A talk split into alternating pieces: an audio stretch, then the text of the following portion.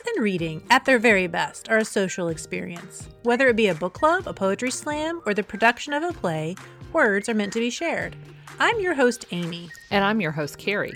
We've been in a book club together for over a decade and enjoy talking about what we're reading, but in so many ways, we are opposites.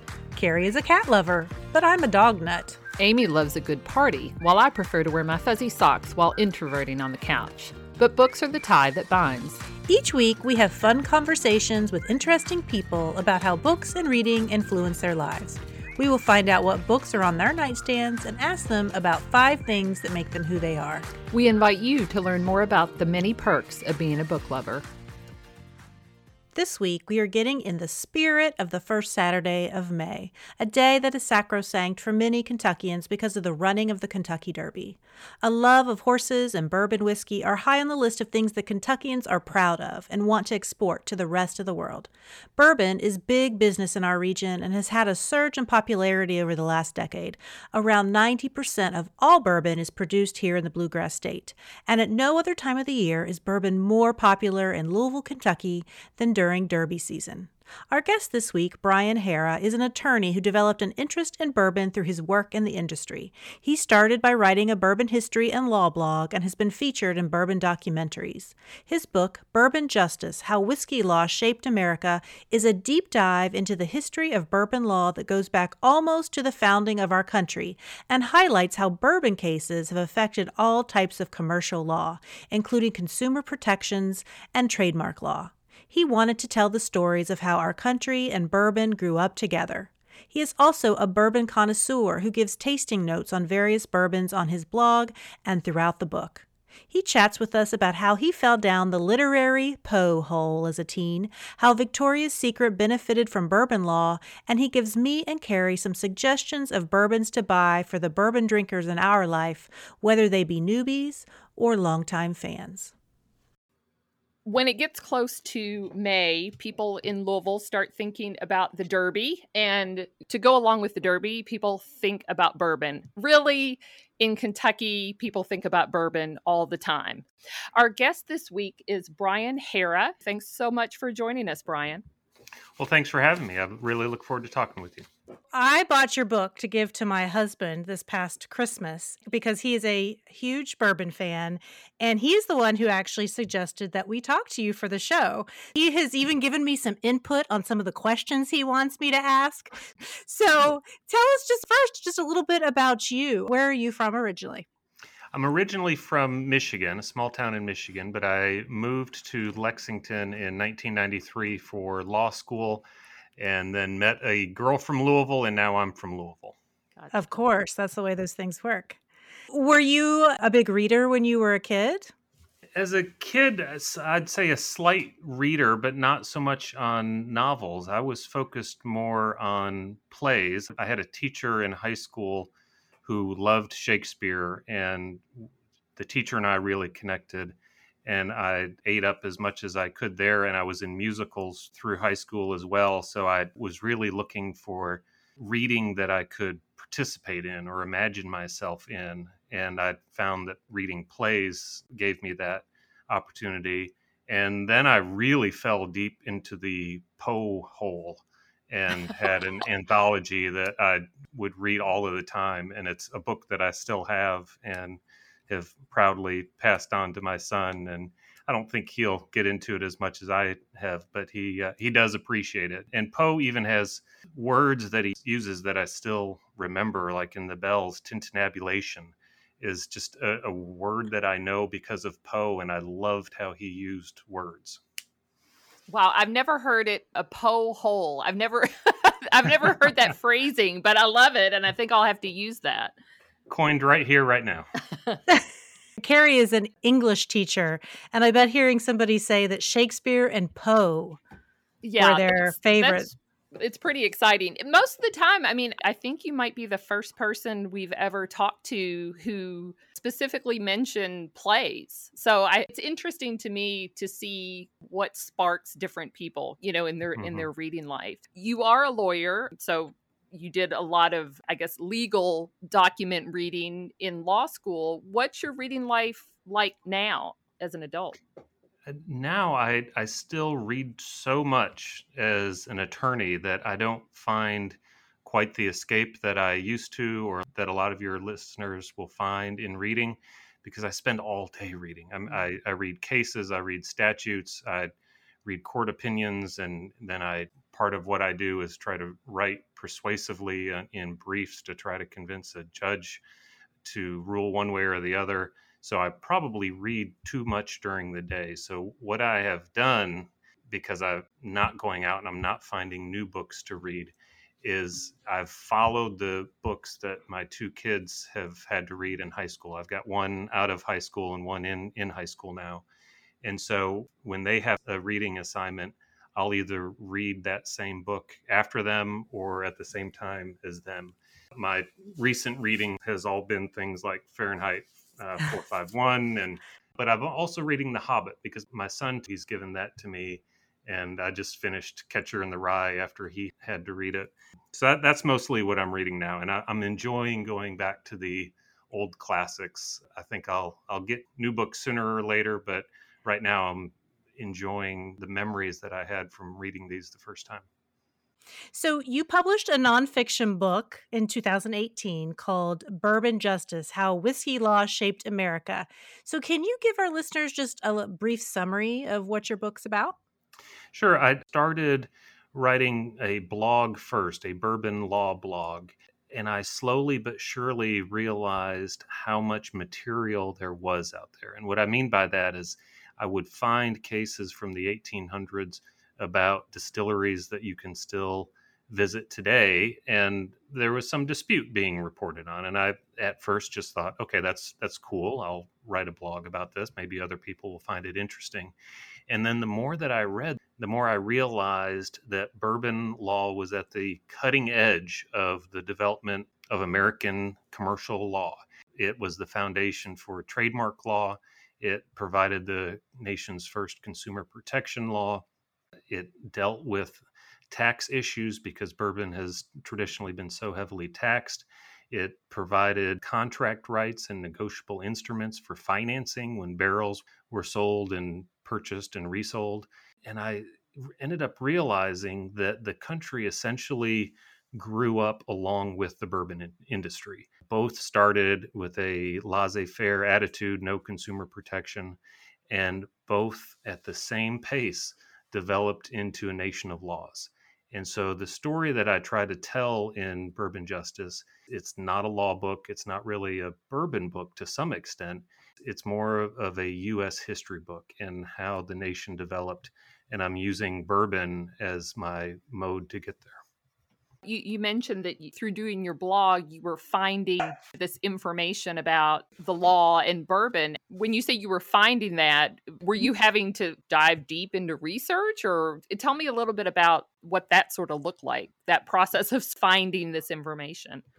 Yeah, because I'm a lawyer, I have access to databases. And in a way, it's a lot like online search portals work, at, at least now. It, we used to have to research in books, but now it's all online. Mm-hmm. And cases, opinions from judges back to the early eighteen hundreds are all online through these services. And so to one extent, it's as easy as searching for the word bourbon and being able to look at all of the hits and, and see what I get. But it only gives you part of the story. So where it really got interesting for me is trying to find the factual backbones from these cases. And that involved going to the archives in Frankfurt, where circuit court cases go to die. If they weren't burned in a fire or drowned in a flood, they ended up being stored in the Kentucky State Archives. And my wife went there, and we both researched deposition transcripts. We found exhibits that were used in cases in the eighteen hundreds. We found testimony, and I was able to dive deeper into the cases and make it more a, a story about heroes and villains in the bourbon world to tell the story instead of just telling what a judge ruled in a particular case. So it involved really two aspects: searching the online resources that I have access to, and then really taking a deep dive into all of the facts that went into a particular case. It's pretty amazing to me that one particular type of liquor could have such a big impact on the laws of our country. And so I'm wondering what you think it is about bourbon specifically that gave it such a broad influence on the laws. I've, I wondered the same thing. I, as I saw it touch so many different areas of the law, I wondered how could bourbon have that wide of a reach? And so I've given this some thought, and, and I th- think what the answer is, is that it was such a huge economic engine that spanned from farmers to laborers to consumers.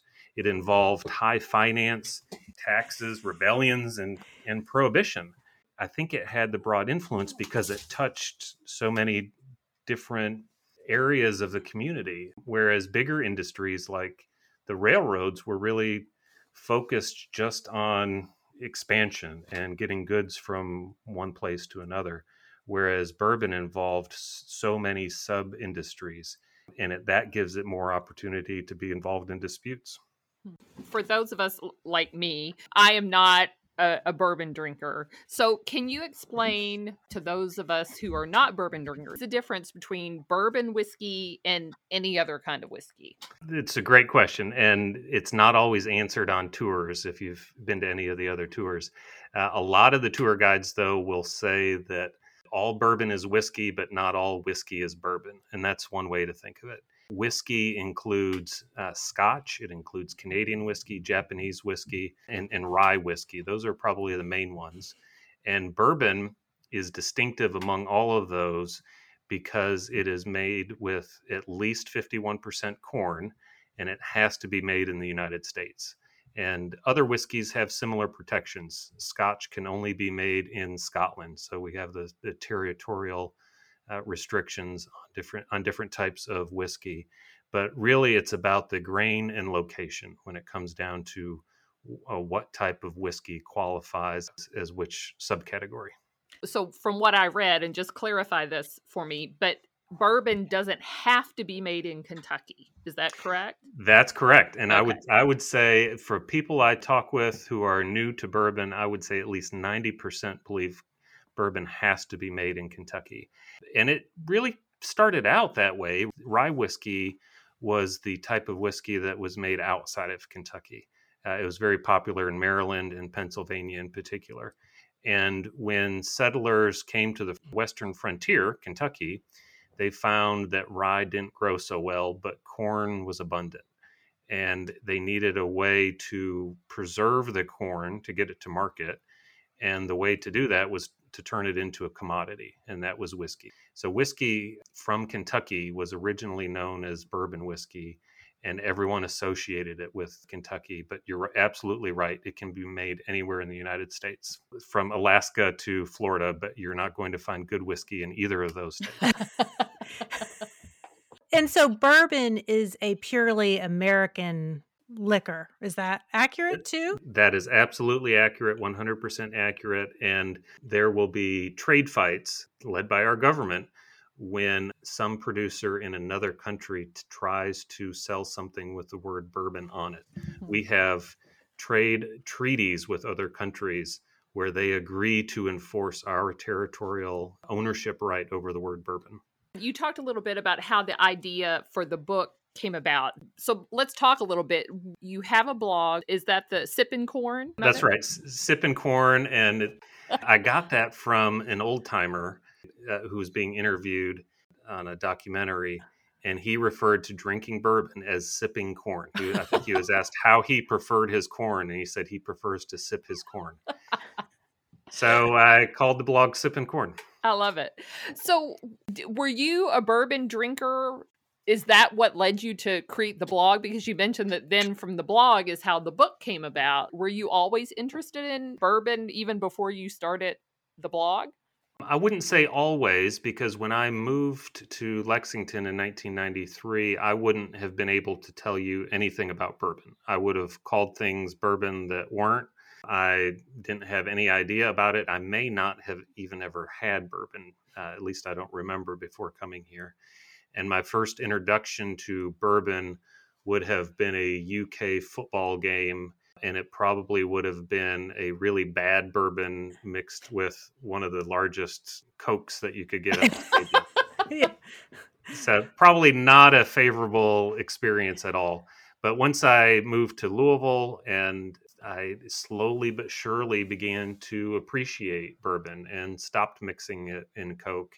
And slowly but surely, first you have it on the rocks, and then pretty soon you're trying it neat, and then you're trying something higher proof, and you begin to appreciate the, the flavors that you can find in bourbon.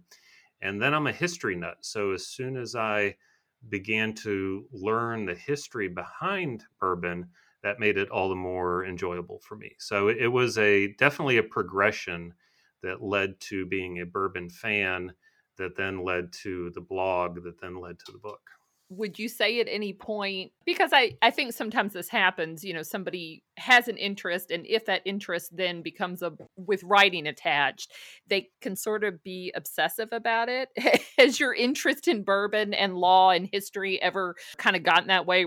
I, I would say by virtue of having written this book, it is proof positive that I've passed the line into obsession. I have more bourbon knowledge that is useless than uh, than I probably do of knowledge that's useful. I am able to work with some clients in the bourbon industry, so it's to some extent helpful to have a broad-based knowledge. But I've gone down far too many rabbit holes researching for the book and meeting other bourbon enthusiasts. And one thing that unifies a lot of us is we go down those holes together. And it's it's fun to have company when you're going down those holes. My husband in the last year has developed an interest in bourbon, which made buying his birthday gifts this year really easy for me. But is it something that it helps you to actually drink the bourbon in order to, I guess, understand the story of bourbon? Because he talks about how some of them are very smooth going down and some of them, you know, they just have different flavors. So do you feel like having that sensory experience helped you as you were writing the book? It did. And part of what I added to the book were a, were a handful of bourbon reviews that I would try to slip in when I was talking about a particular brand. So one thing that a lot of people have found fun with the book is as they get to one of those reviews, they'll set the book down, go to their cabinet, see if they have a bottle of Four Roses, and that's what they'll pour as they read a couple chapters that evening. And I, I think that engagement definitely helps. And your husband's absolutely right that bourbons can be so different. Some are mellow, some are, let's call it uh, robust, to be kind. And, and, and that has given me different circumstances where I like different types of bourbon. If it's a chilly fall night and I've got a fire going in the in the pit in the backyard, then I'll take one of those more robust bourbons and I'll nurse it as you watch the flame. I don't want to go overboard and say how therapeutic it is, but it's it is therapeutic. And other occasions, I, I want a, a low proof bourbon. Other occasions, I'll have it on ice. Other, other occasions, I make cocktails, and bourbon is great for cocktails, for any uh, cocktail fans there. It's just really versatile, and it works well with company. It works well with a campfire. It works well on a hot day, warm day, and it works well when you enjoy it with friends. I want to know a little bit about some of these laws today that began as a result of whiskey law. And some important laws like consumer protection, trademark laws, all started with bourbon. So can you give some examples? Are there any high-profile cases that have been in the news in recent years that have been impacted by laws that were based on bourbon cases? Sure. And the consumer protection point was maybe one of the most interesting to me, because before the country protected us from adulterated meat and bad milk, which was formaldehyde was added to milk back then, it protected us from bad whiskey. And I just found that fascinating. So any consumer protection case that you hear about, and there's been several in the last five, ten years uh, with different brands giving different medicinal or health characteristics uh, from the Kashi line of cereals and, and granola bars to Listerine saying that dentists say you don't need to, to floss if, if you use Listerine, and the Joe Montana Skechers commercials where he says, I'm an old broken man, but Skechers fixed me. those all ended up with Consumer Protection Act claims. And you can go all the way back to bourbon to support how those cases were handled. One funny one that you might recall, it was about ten years ago, there was a guy whose first name was Victor, and he started an online store called Victor's Secret. And he sold not just lingerie, but some maybe more risque items on his website. And the owner of Victoria's Secret sued. And his defense was, well, Victor's my name. I get to call it uh, Victor's Secret. And bourbon cases were cited for Victoria's Secret's win. There are bourbon cases back from the eighteen hundreds through the mid nineteen hundreds that ruled that if you can't use your name, if it would be confusing as to the source of your product, or if it would confuse consumers uh, as to any affiliation with another company. And Victor's Secret, just by its name, obviously, it sounds related to Vic- Victoria's Secret. And that all came through bourbon. One of the things that I thought was interesting about your book when I was reading it is you're talking about writing about people's stories instead of more legalese. But there's so many of the traditional bourbon families, the what's in the name, there might have six children in the family and they all wanted to make bourbon, but they can't all use the family name if they're not, you know, distilling under the same company. So mm. I, I would think there's a lot of interesting family dynamics going on in, in some of that history there.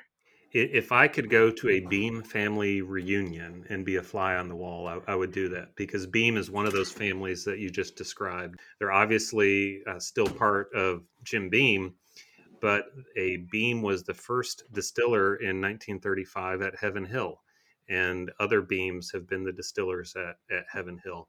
There are Beams at a small distillery in Lebanon called Limestone Branch. There are Beams in the industry really everywhere. And you're exactly right. They can't use their Beam name on the labels. They can't use it as part of a brand, but they're all part of the same family. And they do have family reunions, and they all still get together, and they all still get along. And they all have this singular goal of making whiskey better than their long lost cousins. And it's it's nice to have that kind of retention of the of the family spirit in a business that's gotten to be big business. You mentioned the consumer protection. So the bourbon cases, and I guess it wasn't just like one bourbon case, but did producers of bourbon, were they trying to say it had medicinal properties? They did. And during Prohibition, you could actually still buy bourbon if you had a prescription. And it was sold in one-pint bottles as medicinal whiskey. And it, it said medicinal uh, on it. You could get a prescription, I think, every ten days or so for, for a pint of bourbon. But even before then, several of the brands, and there was one notorious brand that I cover in the book called Duffy's, it really went overboard saying what sort of medicinal qualities it had. And Duffy was really a, the proverbial snake oil salesman. It, it didn't have any of those qualities. Of course, medicine wasn't as well understood as it as it is today, but he was still making up all those claims. But it was believed that it had uh, medicinal qualities. I mean, even think back to probably only fifty years ago, a mother would rub whiskey on a on a teething baby's gums. Hmm. Now, it numbs it. It's really not anything to do with medicine. It's just the, the alcohol content provided numbing on the gums. But it's the same sort of belief to some extent. With your book being based in whiskey law, I would imagine some people might think, well, you know, it's going to be dry. There's going to be a lot of legalese in the book. So what did you do when you were writing it to kind of make it more palatable for people who don't have a background in law? I worried about that every day of writing it. So much of my daily writing as a lawyer is meant to be persuasive, but if you've ever read anything that a lawyer wrote, it's stilted and it's it's using language that's really not familiar. And so I, I worked really hard to use a more familiar language. And then as I kept revising, I, I sort of fell into telling stories. And I realized that's what I do here. I make sure this is not a law book. I try not to cite cases in law in what I'm writing. I have a lot of footnotes. So if if someone is a researcher and wants to find my source, you can go to the footnotes and find my source. And those are all going to be lawsuits and statutes and those sorts of things. But I'm not teaching law through this. I'm not really, to some extent, trying to teach too much about bourbon or history. But I decided telling stories was the way to do this and tying it into the overall development and path that the country was on.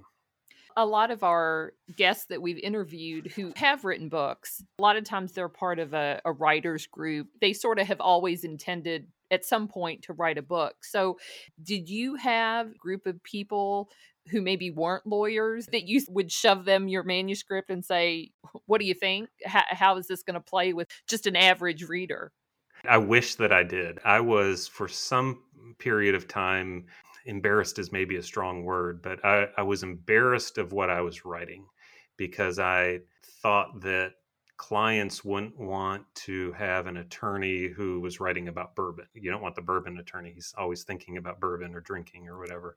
So I kept it hush-hush for a while as I developed my strategy and my themes that I was writing. But then I, I did get some good, re- helpful reviews from several non-lawyers. And I can't tell you the sense of relief that I had when they liked it and it wasn't too lawyerly. And I knew I was on the right track, and I, I absolutely knew that had to be my goal. And then the editorial process through publisher really helped refine that and remove the maybe overly lawyer tendencies that I had missed. So I, I can't say enough about the uh, editorial process. Were there some things that you learned while researching the book that really surprised you? I mean, I know you work with bourbon law as your job, but were there things that were super interesting to you that you had never heard before? Well, one thing was probably just the overall impact that bourbon has had. I, I never would have dreamt that bourbon would have led so many substantive areas of law. The other thing that I would say surprised me would still go back to the Consumer Protection Act issue. I never would have thought that the country would have not been protecting us from adulterated meat, but decide that bad whiskey was something to protect from.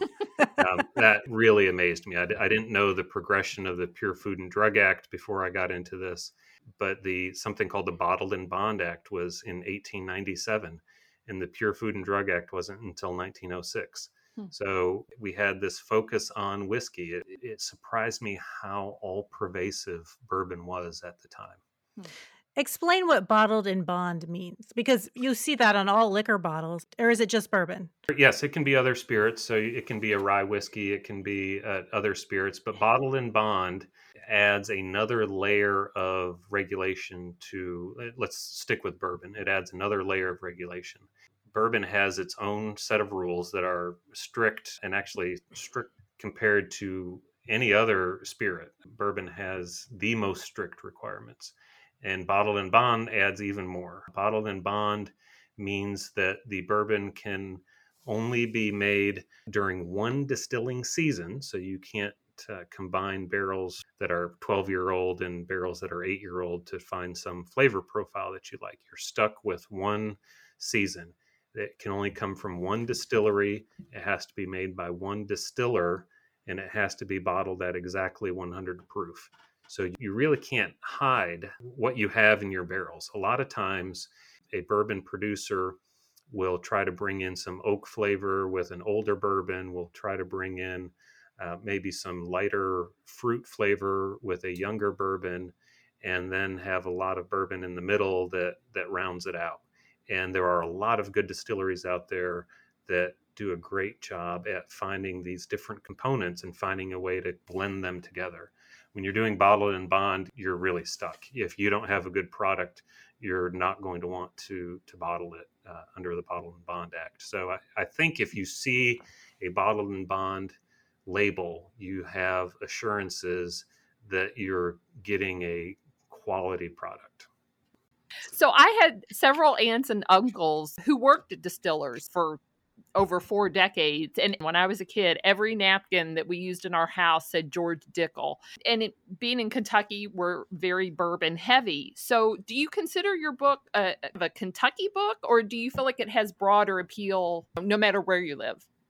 I think it starts as a Kentucky book because at the the time period that most of my book covers, bourbon was considered to be a Kentucky product. And bourbon is certainly associated more with Kentucky than it is any other state. They say we make ninety-five percent of the bourbon, even though you can make it in, in any of the states.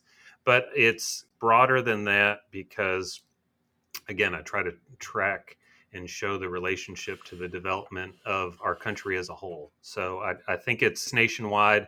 Uh, I think more people here might be attracted to it because of the title and because it involves bourbon.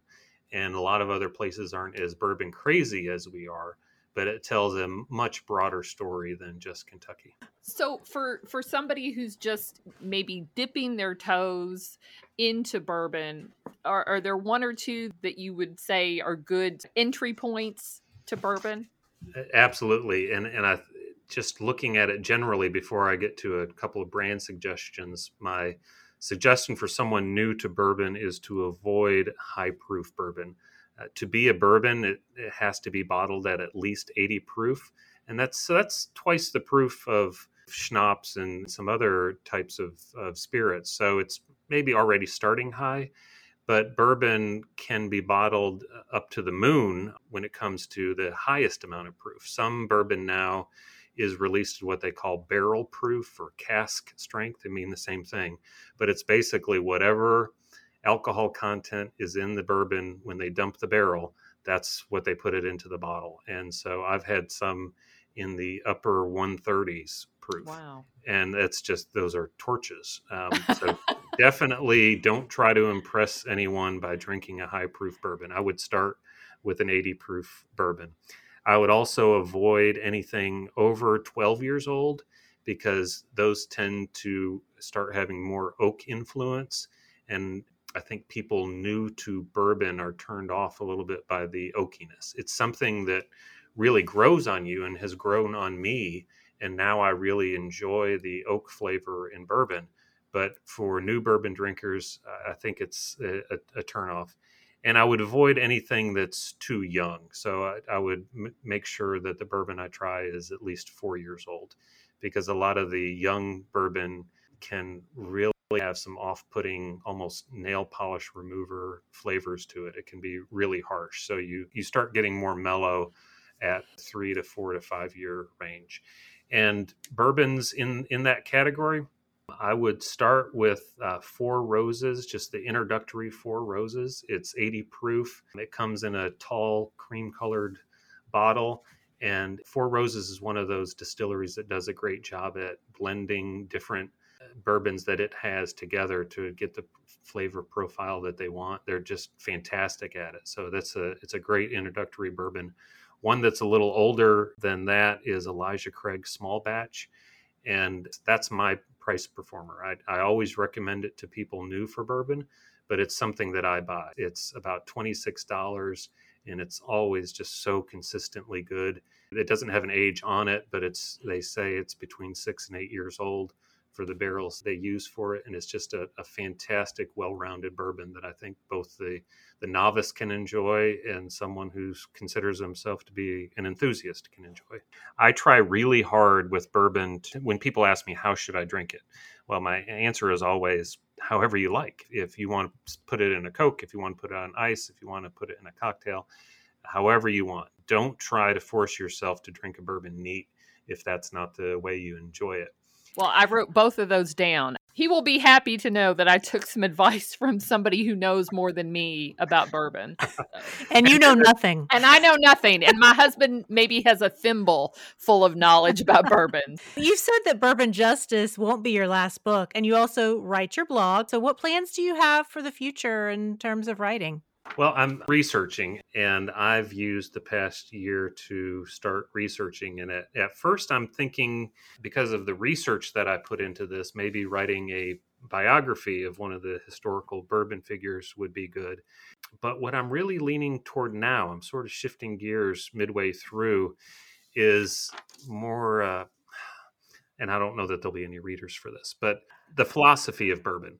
I was a philosophy major in college and knew full well that it wouldn't do anything for me professionally, but I really loved philosophy. And I was a philosophy major just because I loved it, not because I thought I would do anything with it.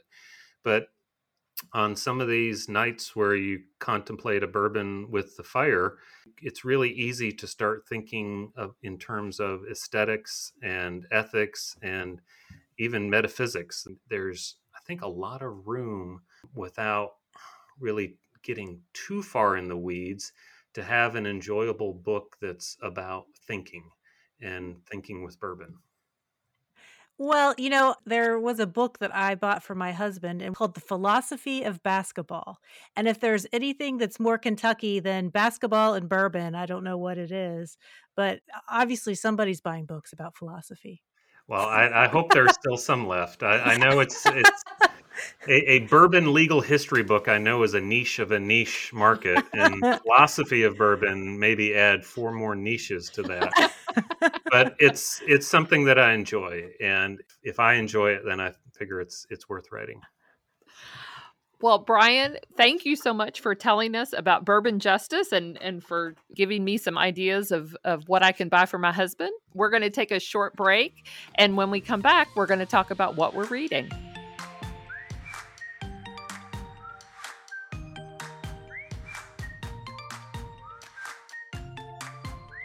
We are back with Brian Haara and with Carrie. And Carrie, surprise me, what are you reading? Well, I do have some news, uh, not news. I mean, it's news for me. It's important, I guess, in my little small bookish world. But I had decided when we did our beginning of the new year episode, I had talked about some books that I wanted to read.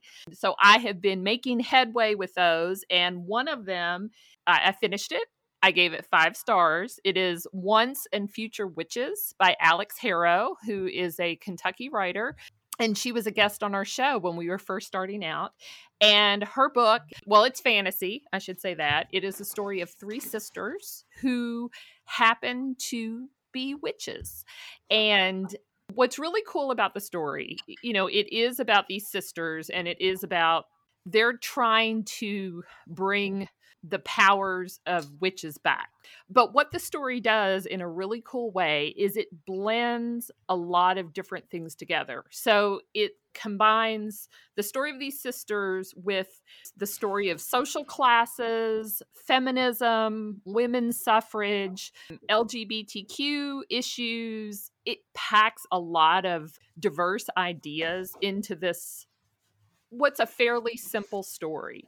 One of the things that she does is, as part of the story, she takes some of the traditional tellers of fairy tales, right? So like the Brothers Grimm. Well, in this story, they are the Sisters Grimm. Charles Perrault was a fairy tale writer. And in the book, it's Charlotte. And so it took me a while to kind of go, oh, I see what she's doing. It's a fun book, fantastical, and I really enjoyed it. And and the fact that it's written by a Kentucky author, and it was fun and cool, and, and made me think about a lot of things. And by the end of it, you're like, yay, women rock. So if that's your jam, then I suggest you pick it up. Who's Charles Perrault? I had to look this up, and I've never heard I've never heard of him. A French author. Getting this from probably Wikipedia. He laid the foundations for, at the time, a new literary genre, the fairy tale. Hmm. Okay. So he was in the late sixteen hundreds. You know, I saw the name Charlotte and I was like, okay, that's not right. And then I had to go down a little bit of a rabbit hole and go, oh, I see what she's doing in this story. She's flipping reality on its head. So how That's did great. You like it in comparison to the ten thousand Doors of January? I think you... I gave that one five stars. They're totally different books. There are no similarities between them other than they have female protagonists who are powerful. And I don't mean powerful like necessarily strong or necessarily winning everything, but like emotionally strong, you know, powerful in that way, power in their own unique abilities and beliefs and who they are. All right. Well, Brian, you, you mentioned that you do a lot of reading for your job day in and day out. So do you have a, a favorite book, maybe in a window of time that you weren't completely overwhelmed with reading legal documents? The book that always comes to mind to me is To Kill a Mockingbird. And even more particular than just the, the book, that is the period of time. My wife and I read it out loud in utero as for both of our kids. And reading that book out loud, without exaggeration, is life-changing. Uh, I'd highly recommend everyone not only to read To Kill a Mockingbird, I, I think a lot of your listeners probably have, but read it out loud. It adds so much depth to it. Had you read it prior to w- when your wife was expecting? Uh, no. So the first time that I had read it was reading it out loud. Oh, wow. And so maybe that's part of what did it for me. But I've I've read it several times since, and I always think of, of reading it out loud. If you hadn't read it before, what made you decide on that book to read as opposed to something else? Purely my wife's good suggestion. Okay. Um, she and my son are voracious readers. Uh, my son will be having two books at a time that he's reading, which I've never really been able to do, but he's got two or more. And my wife goes from one book to the next, to the next, to the next. So she's very well read. That was her suggestion that we that we read that out loud. And I'm forever, ever thankful for it. I teach that one. And it just has so many layers. Mm-hmm. I have read it over and over and over again. And every time I read it, there's something new that I haven't thought about that I realize. Absolutely. And and I think reading it out loud, you have to see those things. At least when I read, a lot of times I will end up realizing I've just skimmed over something. And depending on the book, I'll either go back or I won't. But reading it out loud forces you to see and feel everything that's happening.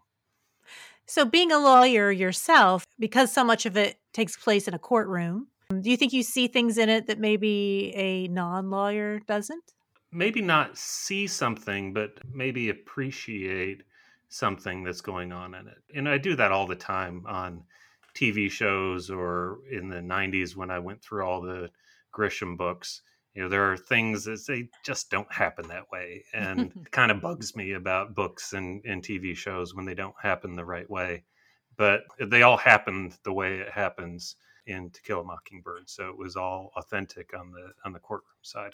And I think lawyers, I mean, you can't walk two feet without, a, you know, running into a lawyer joke, right? Right. so, but, but right. Atticus Finch, the character he exhibits is what people aspire to be, you know, like sort of the best that there is. So it, it's kind of nice that lawyers have that character in a book who I, I guess redeems, because they do get so much grief from the public. Thankfully, we do, because there are plenty of, of bad character lawyers as well. And, uh, This it, it is nice when you can have a character like Atticus. Well, Amy, what have you been reading? Because it's hard for me to keep up. Well, a few weeks ago, I was Googling Irish authors because it was almost Saint Patrick's Day. And every Saint Patrick's Day, I like to cook corned beef and Irish soda bread, and I like to read an Irish author.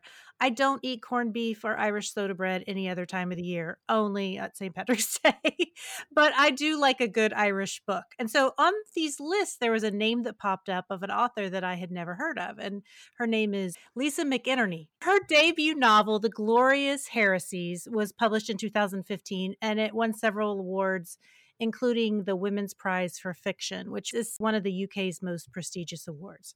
So The Glorious Heresies is set in Cork, Ireland, after the Irish economy crashed sometime between like two thousand eight, two thousand eleven. And it focuses on five characters who all live sort of on the edges of society.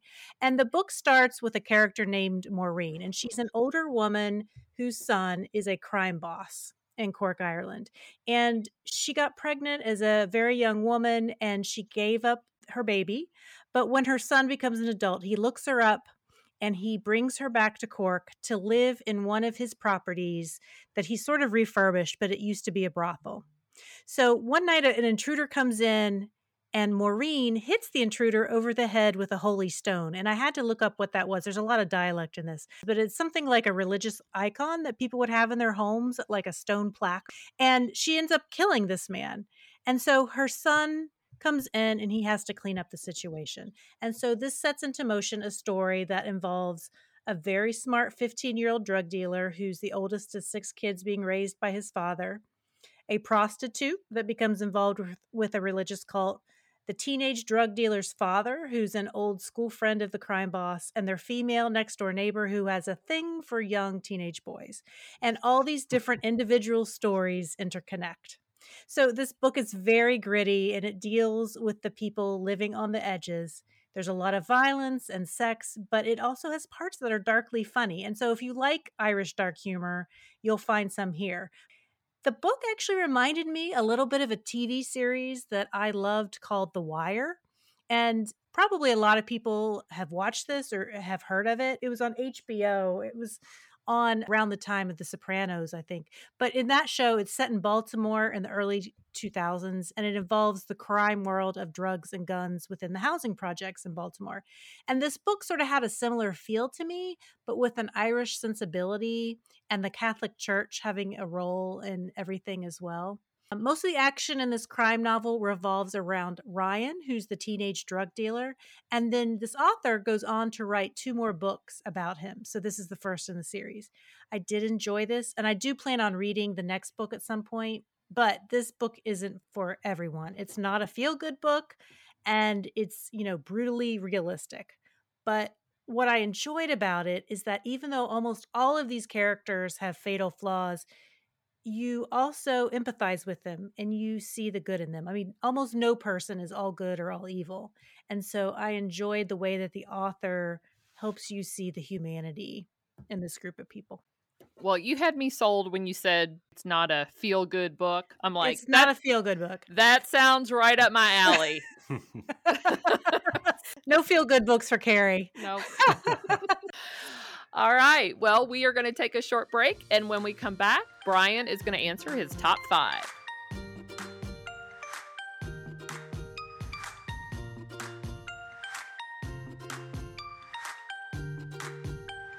We are back with Brian Haara, and we're going to ask him his top five. Question number one. So several years ago, my family went to Michigan and we loved it. We visited Traverse City and we went up into the U P. And you are originally from Michigan. So what is one of your top places you recommend that other people visit when they come to Michigan?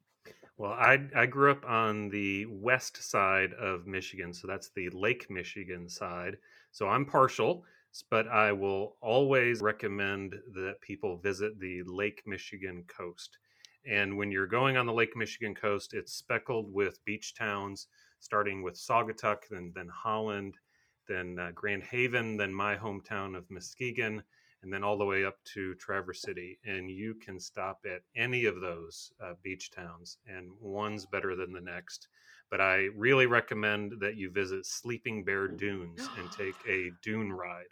They Those are, are awesome. Fantastic. Oh, they're so fun. Yes. We went to Traverse City too, and the Sleeping Bear Dunes was one of the most memorable things that we did there. Now, the water was very cold. There's not very many people swimming in Lake Michigan. Oh, maybe if you're a hardy Michiganer, you, you will, but Kentucky it, folks aren't swimming in Lake Michigan very much. It all depends what you're used to. So the, the, the Michigan kids will swim. I remember one summer there with my kids, and it was August, and Lake Michigan hadn't yet reached seventy degrees. Oh, wow. And the poor kids were just, their teeth were chattering. They were blue, but they were kids, so they were in the water. I right. got into my ankles, and I was done.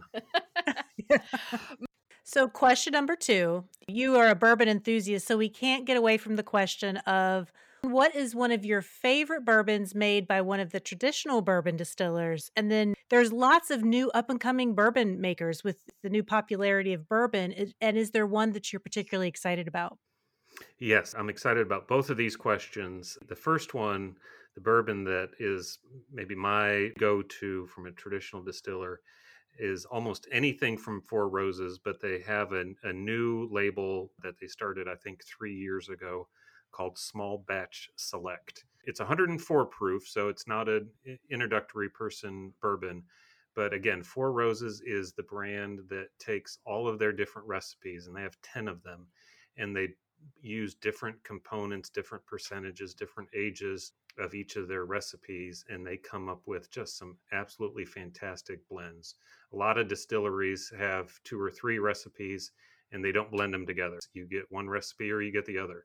Four Roses takes exactly the opposite approach and blends sometimes all ten of their recipes into one of their bourbons. And mm. so I'm a, a big fan of Small Batch Select. And then for the up and coming, I think in a few years, this will no longer be considered an up and comer because they're doing so wildly well.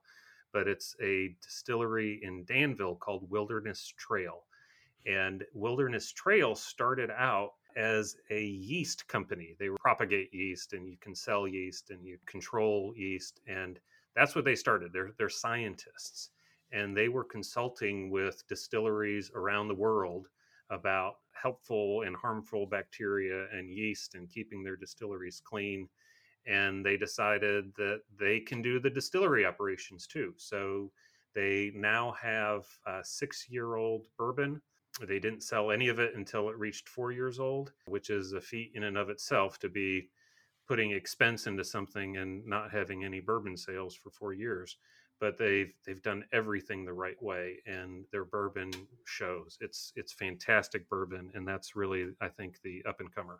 So in the past, you mentioned that you've been a, a basketball coach, but you've converted to tennis. So what led to this conversion, and what is the top skill you've gained from playing tennis that you didn't expect to develop? Basketball is a game that I've loved to play my entire life. And then when I had kids, I enjoyed coaching them. And up till a few years ago, I was still playing in an open league, meaning eighteen and above. And it finally got to the point where either I'm too old or I'm too broken or they're too young or too fast. But I, I had to find something else to do. I finally realized my limits, and my wife got me involved in a mixed doubles summer league. And I had played tennis in high school a little bit, but really not since then. And it was more than rust to kick off. But I really enjoyed being on a team with two people, you know, just playing doubles, and have been playing ever since for the last three years. And what I've learned that I, I never appreciated before, because I thought with tennis, when you see it on T V, it looks like two people just pounding the ball as hard as they can to the other side. What I've learned is the strategy that goes into doubles play, and the way that you set up a shot. It's not just hit it as hard as you can. And, and our coach disabused me of that notion. And I'm finally starting to learn the strategy. And that's brought a whole new level of enjoyment for tennis for me. So question number four, I miss traveling so much. That's one of the things I've missed most during COVID. And your family in the past has enjoyed traveling together to various places, both domestically, but also internationally. So what is one of the top most unusual outside the U S travel experiences that you've had? It would have to be our last trip pre-COVID. So this summer of twenty nineteen, my daughter was going to be leaving for college that fall, and we thought this would be the last chance we would have time to spend with her. Little did we know that the next spring break, she would come home and be home for six months before she went back to school. But we thought we would take a big blowout trip, and we went on a driving tour of Italy that my wife planned. And she thankfully convinced me to rent a small car. I want the rental agency offered me a big Audi, and I thought, well, I need the legroom. It'll be good to drive a car. I had no idea how small the roads were. and, and that's why they have small cars, I think, because the, and even the small cars, you can't fit two on some of the roads. And the best part of the trip, in hindsight, there's plenty of art and history to see in Italy, but the most fun I had was in the middle of Tuscany on a road with nobody else. We got a flat tire because another car forced us off the road. And I hadn't changed a flat tire in at least twenty years. And I had this moment where I had to try to remember back to what my dad taught me. And I had to prove to my kids and Laura that I could change a tire. And the spare wasn't where I expected it to be. And there were some struggles in getting it done. But looking back at it, that was so enjoyable to to change a tire in Tuscany. And there was a nearby house where an old lady came out and invited my daughter to her garden, and they had tea. And it was just fabulous. It was a great part of the trip that was not in our plan. And I think that's what made it so great. It's the things that you don't plan for can be the most memorable. Our family, we've decided that even though our middle child is a pain in the butt on vacations, but it's the things that he has done that provide us our most hilarious memories. When we went on a trip and he got his hand stuck in a gigantic lobster statue. Nice. And I thought I was going to have to call the fire department on Edisto Island. And I've just lubed him up. I carry lotion with me. And when we finally got him out, but it was horrible, but it's one of our best memories. So. Oh, that's fantastic. I know exactly what you mean.